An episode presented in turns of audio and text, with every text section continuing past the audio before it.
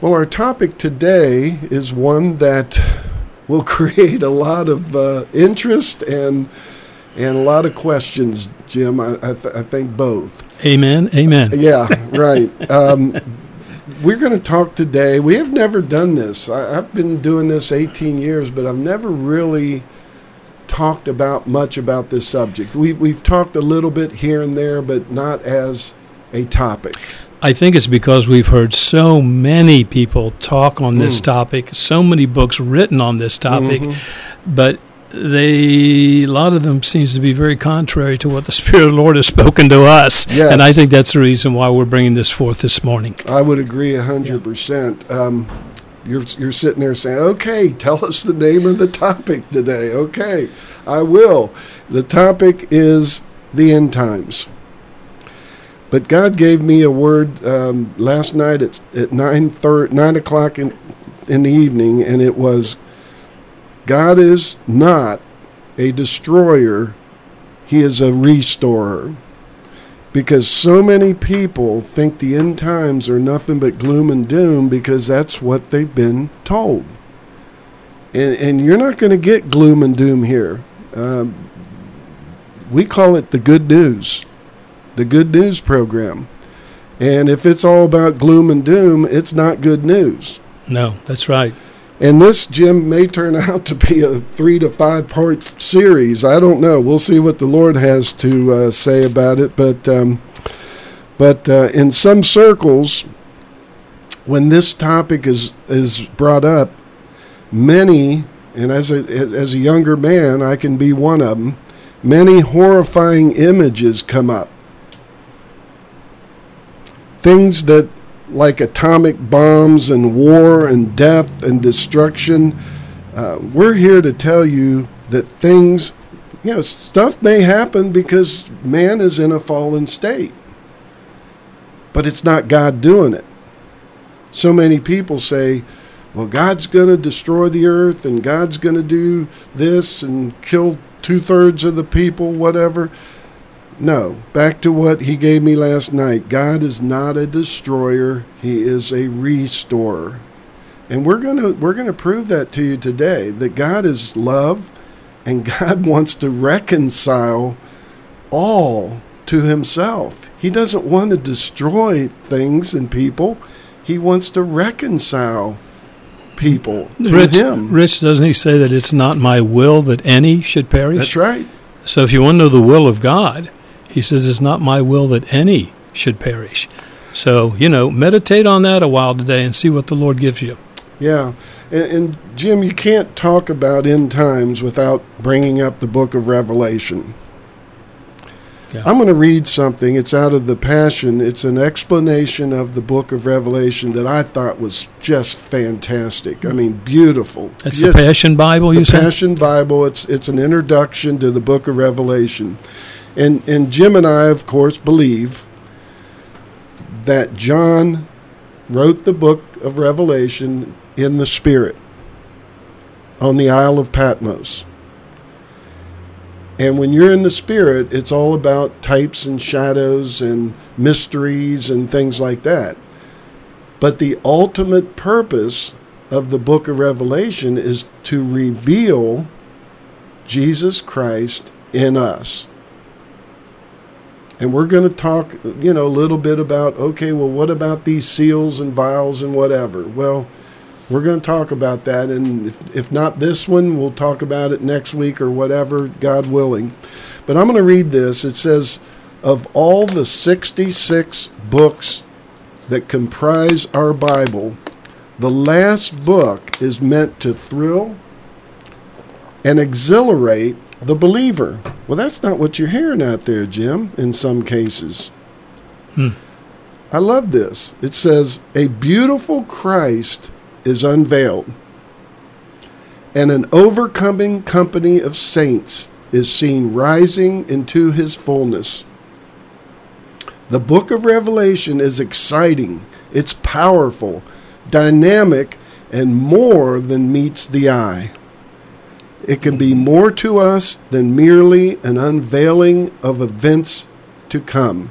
And that's where I think people stray off of what the book of Revelation is all about. They're trying to list dates and times that this is going to happen and that's going to happen and pre trib, mid trib, post trib, all this stuff when it's not that complicated. Well, there's a lot of books out there that people are making tons of money off of. I mean, I just got to say it like it is. And I think God's people have been feeding on a lot of those books. Yeah. And uh, I threw all of them away. Yeah, they I had them because I was really yeah, into that at one both time. of us. Yeah. Both of us, yeah. and and I was hanging on every word. And all, there's a lot of books out there that are hopefully out of print because, I mean, there was one book, uh, God's coming back in 1977 or something like that, or the rapture is going to occur in 19, you know. None of and it. people paid money and they believed what this author was saying. Well, I'm telling you, when you start naming dates and naming situations and trying to put up posters and timelines and all that, Well, you know, Rich, if you really believe that God's going to destroy everything, then you're going to be looking for a way of escape. Yes, And when man writes a book on how you can escape all this, you're interested. that's right, and you'll spend your $15 or whatever. That's right. Uh, but you know, God really is not interested in, in you escaping. He's interested in restoring you so you can go and restore the earth with Him. Yes. I heard someone say he's not interested in you going up, he's interested in you growing up. Right. Amen. Okay, let me finish what I was reading here. It says, It can be more to us than merely an unveiling of events to come, just like we were saying. It can be an experience of encountering Christ. Uh, phew, that's, that says it right there. Revelation is a glory book and requires a glory heart to receive it. God is ready to unveil this book to those who are ready to embrace it, to eat it, and fully and live fully in the splendor of Christ. This is more than a vision given to John. It is meant to be an inward discovery, a delightful unveiling within us. This is not a drama of Satan's worst, but a supernatural drama of God's best, pouring through his beautiful Son, Jesus Christ. I mean, that's a mic drop moment there. I mean, good. we could sign off, and It's if that's good. all you heard today, then you heard some serious gold nuggets that you could take with you. I- I- folks, if it, if it invokes fear, um, Throw it out. it's not God. No, it isn't. He is. he does not want his kids to be fearful. He's not Per- the he's not the author of fear. No, but perfect power and love a casts out all mind. fear. He is perfect love. Right. So if he's perfect love, there should be no fear and worry about the future, For God has not given us a spirit of fear but of power, and love and a sound and a mind. sound mind. Right. I think we have some believers out there. You know, the chicken little, the sky's falling, the sky's falling. Yeah. Like I said earlier, there there could be some things that happen out there, but Yeah. it's not God. God's not the author of it. No, it's it's like the Lord showed me many many years ago when I thought I saw some kind of a vision of some kind of destruction, and I I saw the vision. I said, Lord, what is what is all that destruction? And He said, Son, that's not destruction; it's construction. And uh, it's just like in our Big life. difference. Yeah, it's just like in our life, brothers and sisters. You know, you go through some things, and um, you know you don't like what you're going through, and some of them are painful and harmful. But when you go through them, you notice a good change has taken place in you. So, was it really destruction you were going through, or was it construction? You came out of it a better person. Okay, James talks about that. Just like I said, he's not a destroyer; he's Right. a restorer. That's he's constructing in you Right. the nature of Jesus Christ, his mind, his nature, his ability. And uh, when when people get the hold of that, Jim, it's going to set the world on its ear. Yeah, yeah, it will. And so many times there's talk about, well, God's going to end this world. Well, the only part of the world he's going to end is the world system. Right. And he will end the world system. And you can see that with your natural eye. You don't Right. need to have spiritual eyes to see that it's all crumbling Right. before us. Right. Right. And yeah, we may go through some trying times, but the but God is always not just with us; He's with us, but He's in us, hmm and, and He does not see His seed begging for bread. He will provide.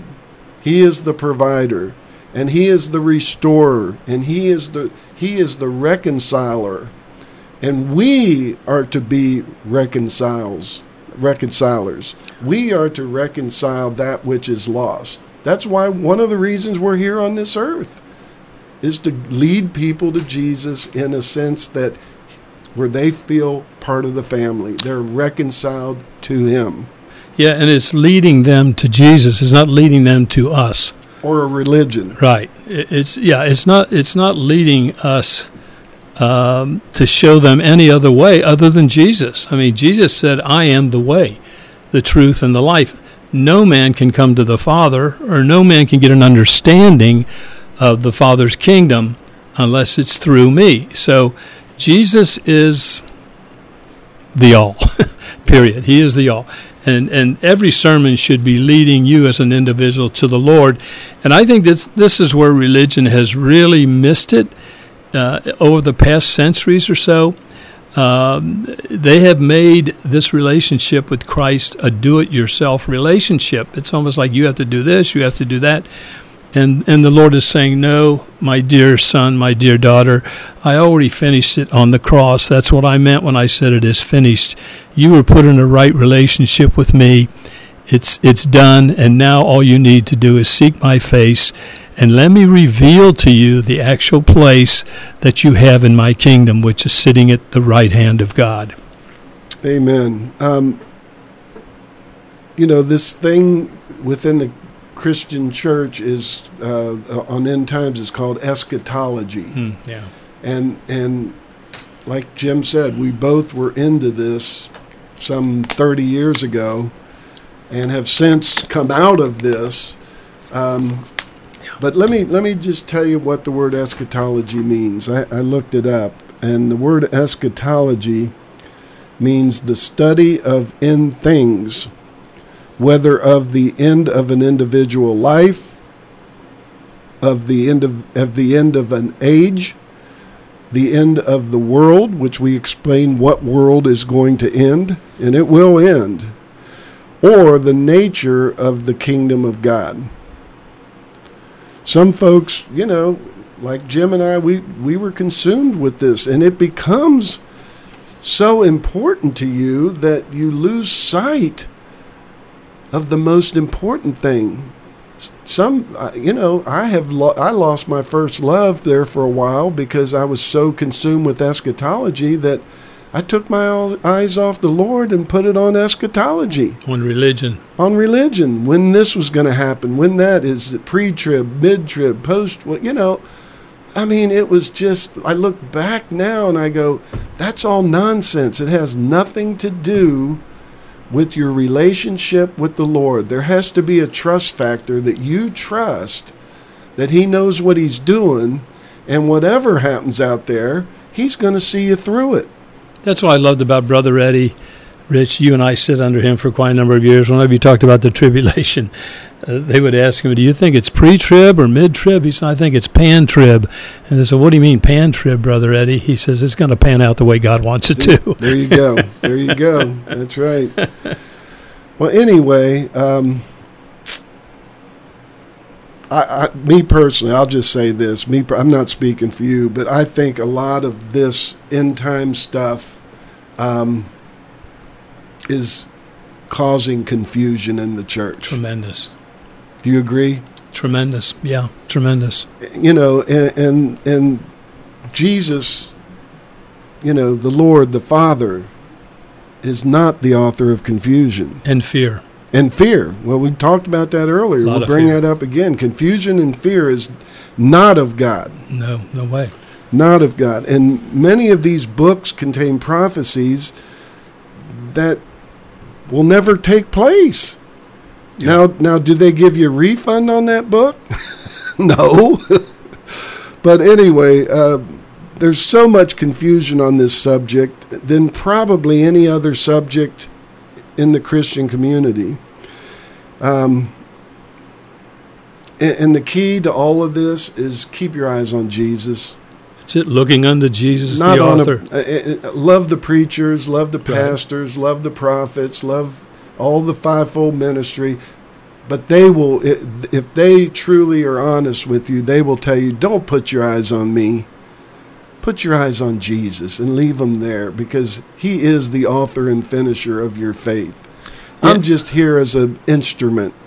Jim and I are here on this podcast and radio program as an instrument to try to hopefully challenge you into maybe going deeper with the Lord.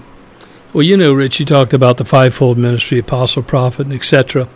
Uh, and that's good, but what I don't think that most people in the church realize is that at some point in your Christian journey or your relationship with Jesus, you're supposed to get beyond the fivefold ministry. Yes.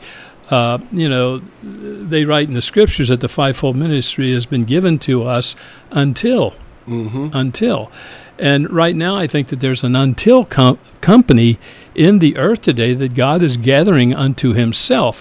And that's really what the gospel is all about. It's about a personal, one on one relationship with the Lord Jesus Christ in you, which has been the great mystery. Mm-hmm. Paul talked about this is a great mystery. I'm going to tell you a secret, but it's Christ in you. So once we start waking up to the reality of Christ in me, you find that you start shutting out all the other voices. Mm. Uh, even though many of them are wonderful people that you've loved, that you've sat under for many decades in some cases, but at some point you have got to get still and be quiet and know that He is Lord. And that apostle, that pastor, they are not Lord. Okay? They are not Lord. There's only one Lord, one faith, and one baptism, and that's Jesus Christ. And his kingdom. Yeah. Because in Luke 133 it says he shall reign. he shall reign and and his kingdom there shall be no end. So that's what you want to hook your wagon to Mm-hmm. is him and knowing that I mean this all this everything you see is going to end. You know, every world power ha- had their demise at one point. Right? Yeah, when you look at history, Yeah. you look at history, every single world power, the Greeks, the Romans, the Egyptians. Babylonians, the you know, Medo-Persians, they all went down the tubes at one time or another. Yeah, and I'm sure people that were in Rome or Egyptians, they thought it was probably going to go on forever. Yes. Uh, but it didn't go on forever because it was not bringing the kingdom of God to earth. The problem with man since day one is every time God has blessed him and prospered him, of course, we see this a great deal in the Old Testament and in the life of the nation of Israel. Every time God blesses and prospers a country, uh, even, and we can use America. You can see now where America has become exalted. They're starting to change the truth into a lie. You know, we don't even know the definition of a woman anymore. Come on, jeez. So it's it's judgment time. But again, when you talk about judgment, Isaiah said, when God's judgments are in the earth, then the people will learn righteousness. He didn't say, then God's going to kill everybody and, and put them in a microwave oven somewhere. He said, no, the people will learn righteousness. They'll learn about this righteous, loving God that they serve. So, you know, we should welcome the judgments of God in our life. But again, this is another misnomer. The way judgment has been preached from the pulpits. Um, That's another uh, you know, we are definitely going to bring that topic up because it goes along with this topic. yeah, yeah, it does. Because you know, there there's been a lot of miscommunication Judgment's coming. Yeah, Yeah. And, and we're going to talk about that, so stay tuned for that. But, Jim, the Bible says the Holy Spirit is our teacher, right? Amen. Where is he? Where's the Holy Spirit? Oh, he's up in heaven somewhere. Yeah, isn't he? no. Some planet out there. He is. He's everywhere. Oh, but guess really? what? The, the only thing you need to be concerned with is he's inside of you. Yeah. Greater is he, the Holy Spirit, that is in you than he that is in the world. In Christ in you, the hope of glory. One more, one more thing. This is a topic Jim and I could probably talk the rest of the day on, and we may end up doing that. But anyway, want, let me just finish this thought so I don't forget it. it says, uh, and so. So here's the key. This is the challenge that we're going to issue to you today, and that is spend less time worrying about future events and eschatology and who the Antichrist is and all that because it has nothing to do with your relationship with the Lord. Yeah. It doesn't. Mm-hmm. And so spend more time with Him and less time worrying about the future world, political events, uh, reading books that promote gloom and doom and fear.